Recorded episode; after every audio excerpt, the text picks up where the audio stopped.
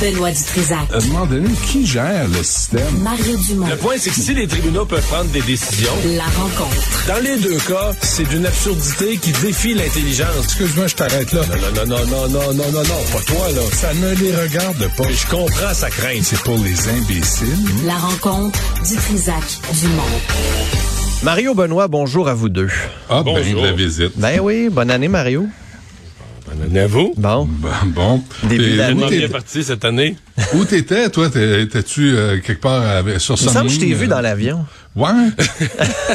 Non, À non, boire un non, non, hey, c'était, euh, c'était plutôt tranquille comme temps des fêtes. Bon, pas de, Mais, pas de euh, Toulouse, non, mais pas de j'ai vu que les, euh, j'ai vu quand même que ces influenceurs, ou je sais pas comment on les appelle, vous ont gardé, euh, vous gardé animé la semaine dernière. Je trouve que Yves Poirier avait le, le bon terme, les influenceurs perturbateurs. On Ah, peut ouais, aussi ouais. appeler sans dessin ou ostrogo. Ouais, et- ouais, s'en est bien. euh, Je peux-tu faire un commentaire Ben là-dessus? oui. C'était le Justin Trudeau qu'on aime, là, tu sais, qui est sorti, c'est c'est musclé, fort. Mais personne n'a noté quand même qu'il a dit Ostrago. Oh, je l'ai noté, moi. Ah oui, oui, on l'a Ah ouais? Ah noté. C'est quand Mais- même voyez. Dans une ligne excellente, euh, vraiment, là, qui passe à l'histoire, il s'est quand même fourvoyé sur l'existence d'un peuple ancien, là, sur Mario, exacte. Mario, on sort du temps des fêtes, tu sais que ce qu'on dit, c'est l'intention qui compte. Ah, on, on va le prendre pour ce que c'est. Je vois que c'est l'esprit dans lequel t'amorces la nouvelle année. Ah oui, Benoît, de- ben, Benoît, depuis le début de l'année, euh, quand même, est resplendissant de, de Positif. Bonheur. Il a peut-être commencé le ski de fond, ou je sais pas, euh, Ouais, a ça. appris à aimer l'hiver. Euh, toi, Mario, tu voulais plus nous parler du fait que ça commençait sur un, une note un peu Ouf. plus sombre avec euh, Ouais, on ouais, a calculé ouais, moi, je me les cas. je- La semaine passée, le fait que j'avais cette semaine de vacances de plus, j'ai comme regardé l'actualité d'un peu plus loin, d'un peu à l'extérieur. Puis j'étais un peu découragé. euh, bon, évidemment des événements eux-mêmes, mais j'ai vraiment l'impression, écoute, d'abord la, la population euh, en a plein son casque. On disait ça. Souvenez-vous qu'on disait ça quand ça a commencé euh, en octobre 2020. là. Tu sais, on avait eu la première- le premier printemps, l'été ça s'était tranquillisé. Puis quand c'est revenu à l'octobre 2020, on disait on n'en peut plus, les gens en peuvent plus, on peut plus revivre ça puis tout. Euh, ça fait ça fait quoi euh, 16 mois de ça là.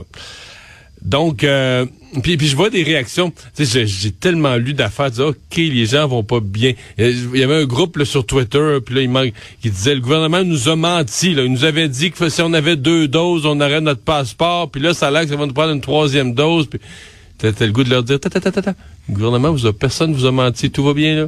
C'est Le gouvernement veut juste qu'on se protège. Il a mis le passeport vaccinal par prudence. Euh, être protégé à l'époque, c'était deux doses. Il y a une baisse d'efficacité, donc faut avoir la troisième dose. Mais plutôt que de faire une grosse guerre sur le fait qu'on t'aurait trahi, menti, juste va chercher la troisième dose. On reste calme. Mais euh, je sais pas. J'ai l'impression a une partie grandissante de la population qui, qui on voudrait s'en prendre à quelqu'un, on voudrait trouver un complot, on voudrait trouver que je sais pas là, que, que quelqu'un est responsable, que tout ça est de la faute du docteur Arruda, que tout ça est de la faute de quelqu'un. Non, non, euh, c'est- on est là-dedans, on est dans la merde, chacun fait son c'est partout possible. pareil, là. C'est c'est Ah, partout partout sur Terre, c'est partout sur ça, Terre. Je- n'étais pas au niveau québécois, j'étais au niveau mondial, mais oui, au niveau québécois, là. Que Maxime voilà. Bernier a encore manifesté en fin de semaine. Ben Pouvez-vous oui. croire ça? Ben oui. Pouvez-vous croire qu'il est assez brillant, qu'il est assez intellectuellement performant pour nous faire des vidéos? J'ai regardé ça sur Twitter, là, où il marche. Puis il accuse, comme euh, Mario vient de dire, là, tout le monde, tous les gouvernements de fascisme sanitaire. Pouvez-vous croire qu'il y a ce type-là qui veut être premier ministre du Canada se, se fait du petit capital politique sur un virus sur lequel on n'a pas de contrôle, ni au Québec, ni en Ontario, ni, ni nulle part, sacramouille. Et lui, ce type-là, il est encore là dans les médias à vouloir... Mais qu'est-ce qu'il y a à faire de ces journées? On peut-tu lui trouver une job à Maxime Bernier? On peut-tu lui donner, tu sais, je sais pas, dans une allée de bowling, là, aller ramasser les quilles? Je ne sais pas, trouvez-vous, trouvez de lui quelque chose à faire. pourrait faire de la vaccination. Ben non, il va blesser quelqu'un, c'est tellement sans dessin. Mais mais Fait- c'était t'as raison de souligner ça. Moi, ce qui me ce qui me heurte, c'est de les voir lui et d'autres se réjouir. C'est-à-dire que euh, ils voyaient, c'est comme si leur pain puis leur beurre là, allaient quitter la table là, tu sais, avec le si on s'en sortait de la pandémie. Il y a, il y a- il y a pas, tu sais, il y a pas de position sur d'autres sujets là, qui, qui méritent d'être mentionnés. Là. Donc voir la vague au micron là, les voir se réjouir de dire, hey, là, on a, on peut refaire On a un raison, coup, puis là, là, on- ouais. ils vont remettre des mesures, fait que là, on va pouvoir refaire des manifestations contre les mesures. Sais, quand tout le monde est dans la chenoute, là, t'en vois un qui se réjouit pour ses motifs Ouais. politiques, tu te dis, ah, monsieur, Ben, lui, ils dans sont la société. Éric Duhem, Éric Duhem joue un peu Ben, à la pareil, même pareil, chose. pareil, pareil. Malheureusement, je- il y a, tu sais, l'autre jour, je vous disais, avant les fêtes, là, je disais, là, faut, nous, les vaccinés, arrêter de s'excuser d'exister, arrêter de dire, ben, faudrait comprendre puis offrir des voyages dans le sud, puis des lotos, puis de, de tu sais, massages de pieds pour que les gens viennent se vacciner. Je sais pas si vous avez vu la sortie du Collège des médecins qui veut pas accorder d'entrevue sur la question, euh, qui veut des mesures plus strictes. Et je vais juste vous lire le texte de, de la presse. Le Collège des médecins du Québec enjoint le gouvernement à accélérer la cadence pour mettre en place les mesures permettant de limiter le nombre de contacts avec les personnes non vaccinées. Moi, je lis ça puis je me dis, OK, c'est encore à nous, les vaccinés, à gérer les non-vaccinés à éviter les contacts avec les non-vaccinés. Le Collège des médecins a pas assez de couilles pour dire maintenant, les vaccins, ça va être obligatoire. On va arrêter de niaiser, puis on va arrêter de supplier les non-vaccinés de vouloir obtempérer. C'est tout à Mais comment? Mais, mais, mais c'est c'est tout le débat. euh, dans le fond, là, le vaccin, il faudrait qu'il soit obligatoire. là, tu sais, la logique. Mais tu sais, c'est ce que l'idéal, ce serait qu'une qu'une population soit censée à 100% Donc, euh, t'as t'as une solution à un problème, t'as fait un vaccin, tout le monde le prend, t'as pas besoin de le rendre Tant obligatoire. Ouais, 99, là, parce que... Mettons 99,8 là, puis bon. Euh, mais là, euh, tous les gouvernements du monde disent, oui, le vaccin, il faudrait que ce soit obligatoire, mais on peut pas le rendre obligatoire. là. Comment tu fais ça? Tu mets l'armée, t'attaches des, gens- des gens sur une civière, puis euh, non, mais- vaccines de force, mais tu parles, mais commences par en parler. Moi, moi, De? moi, moi, moi, ben, de vaccination obligatoire. Tu sais, on l'a fait pour Oui, l'aide mais- médicale à mourir, là, parce que pour l'aide médicale à mourir, on pouvait au début dire la même affaire.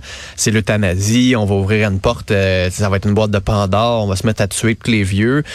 Alors qu'on a réussi à avoir un débat parlementaire qui se pouvait, puis à trouver une solution qui se pouvait. Tu sais, Peut-être que si c'est là qu'on veut aller, au moins d'en parler. Puis à la limite, à la fin, de dire, regardez, ça fonctionnera pas, on y arrivera pas. Mais là, mais- on mais- en mais- parle un peu ici, une donc, conférence de presse, un bande. pu est là, Ouais. puis là, c'est ça. Tu sais, on y va vraiment comme par, en mosaïque, là, en espérant que la courte pointe à la fin fasse l'effet de vaccination obligatoire. Non, mais là où je veux en venir, c'est qu'il faut arrêter de mettre ça sur les épaules des, des vaccinés.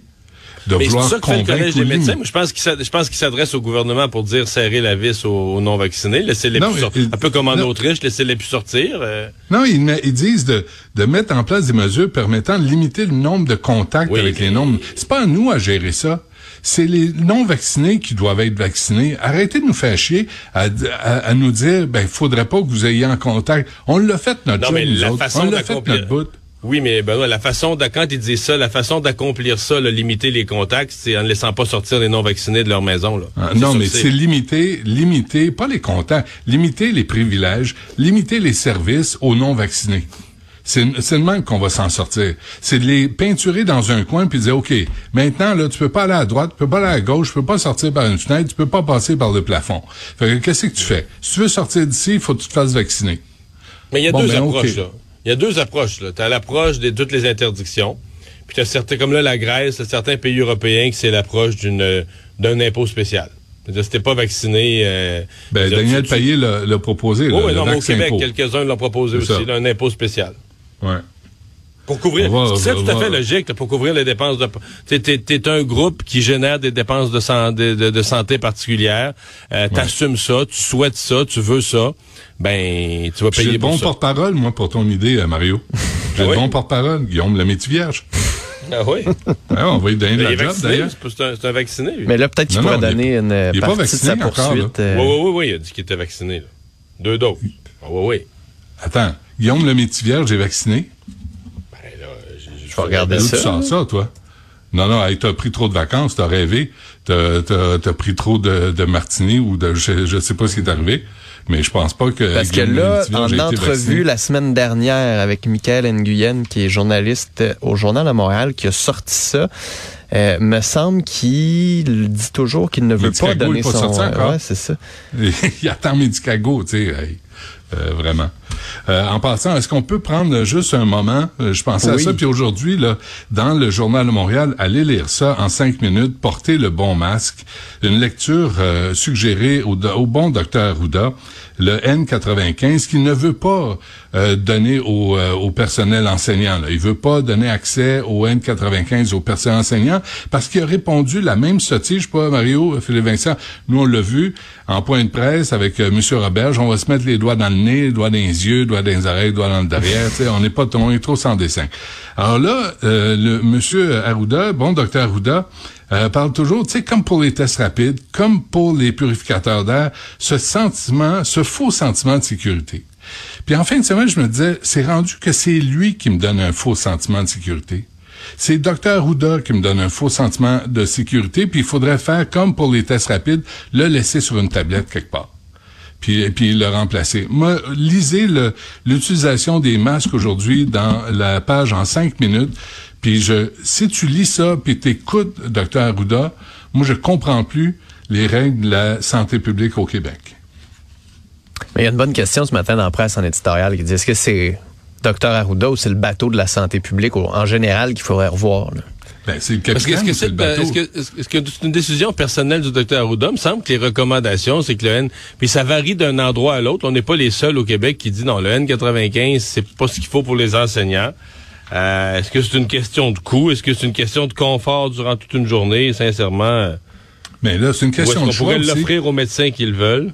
Ben, il me semble tu l'offres. Pas aux médecins, mais aux, euh, aux, ben, enseignants qui le veulent. Parce que un, dans l'histoire, c'est un masque qui n'avait été réservé qu'au personnel médical. Ouais, mais il n'y avait pas eu de pandémie dans l'histoire. Là, t'en as une. Puis là, il y a des. J'ai parlé à José Scalabrini, tu sais, qui dit il y a des enseignants qui le voudraient. Ils vont, ils vont aller se le payer, ils vont se l'acheter, comme pour les euh, les fournitures scolaires qu'elles achètent pour les écoles parce qu'ils en ont pas dans le budget. À un moment donné, il faut que ça arrête. Puis à un moment donné, il faut que le docteur Arruda s'informe un peu pour qu'il arrête de dire les mêmes maudites sottises. Il l'a dit pour les tests rapides, il l'a dit pour les purificateurs d'air, puis il l'a répété pour la N95, alors qu'en mars 2020, on l'a fait jouer avec Nancy Delagrave de COVID, euh, COVID Stop. Euh, il parlait que, le masque, il disait que le masque euh, était pas utile.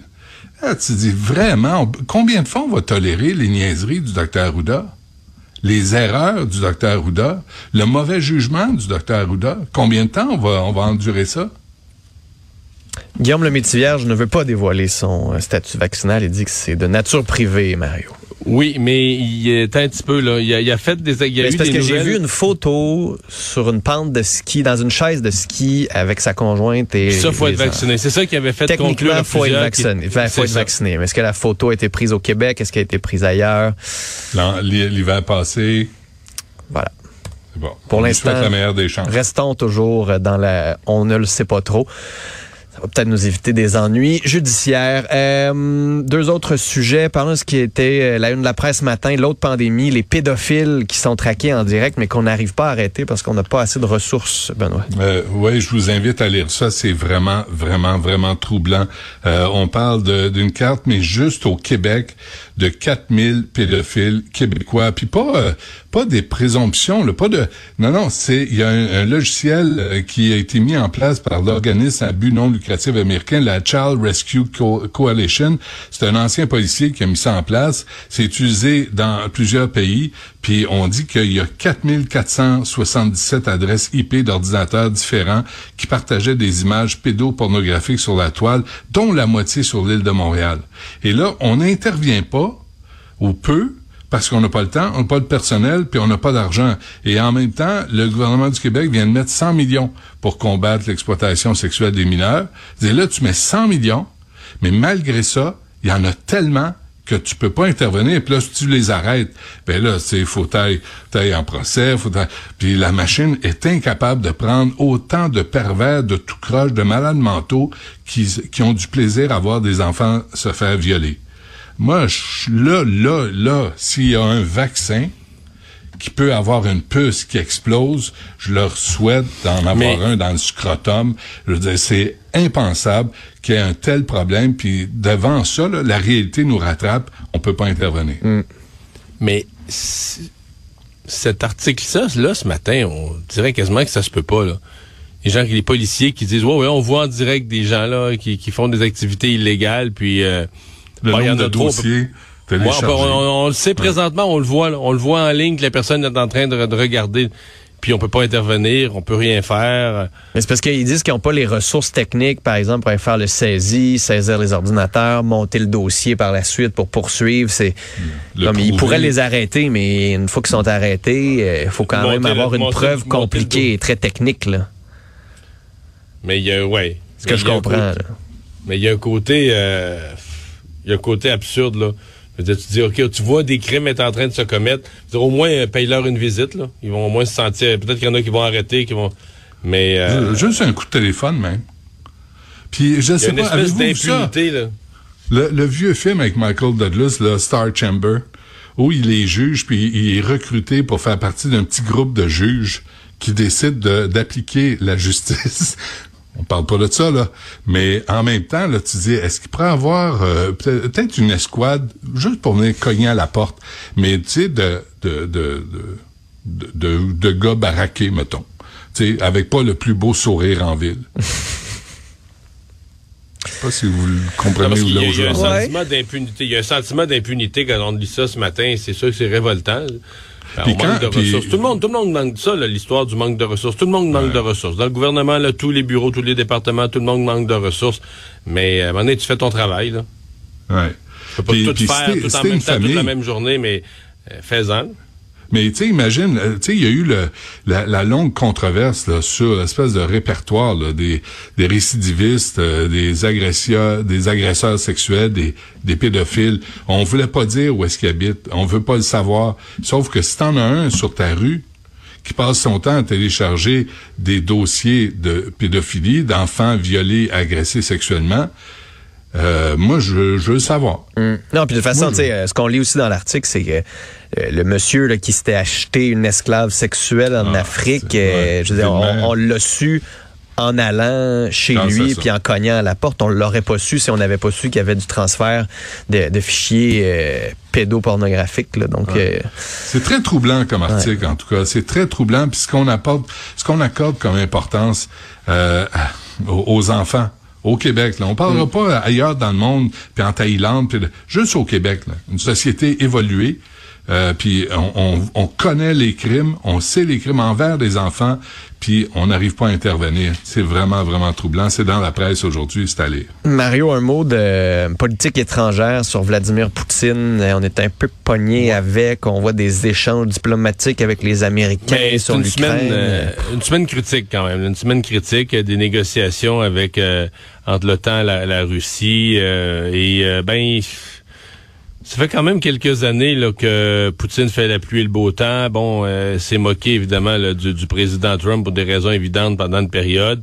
Mais euh, c'est probablement le temps quand même. À un moment donné, faut, faut, faut que tu mettes le pied à terre. là. Il faut que. Mais comment tu fais ça? Hein? C'est pour pas, comment tu fais ça pour pas te, te prendre dans une guerre? Ben, tu veux pas finir dans une guerre, mais sincèrement, je pense pas que Poutine veut une guerre non plus, là. Je pense pas que Poutine veut une guerre non plus, mais c'est parce que là, euh, tu peux pas. euh, il devient, il devient un problème, il devient un problème dans sa région du monde. euh, il veut faire chanter tout le monde avec l'Ukraine, etc. Donc, euh, En passant, j'ai ça plugger euh, Netflix là, mais si la le sujet, tu sais quand j'ai lu euh, ton sujet hier Mario, là, euh, ça m'a rappelé un documentaire j'ai vu, c'est un docu- documentaire de 2015 Winter on Fire, c'est euh, c'est les 93 jours en 2013-2014 euh, où il y a eu une rébellion Ouais. en Ukraine. Puis comment ça a été, écoute, c'est un vrai carnage, mais c'est un vrai puissant documentaire qui a gagné un paquet de prix dans un paquet de festivals. C'est Winter on Fire. Allez voir ça parce que vraiment les gens sont descendus dans la rue, ont occupé la rue puis se sont fait tirer dessus, sont fait c'est d'une violence inouïe, mais c'est réel, puis c'est vrai. Puis je pense que c'est ce à quoi on va assister encore là, si ça continue. Mario Benoît, bien content de vous retrouver, vous deux. À demain. Hey. Certainement. Bye bye. À demain.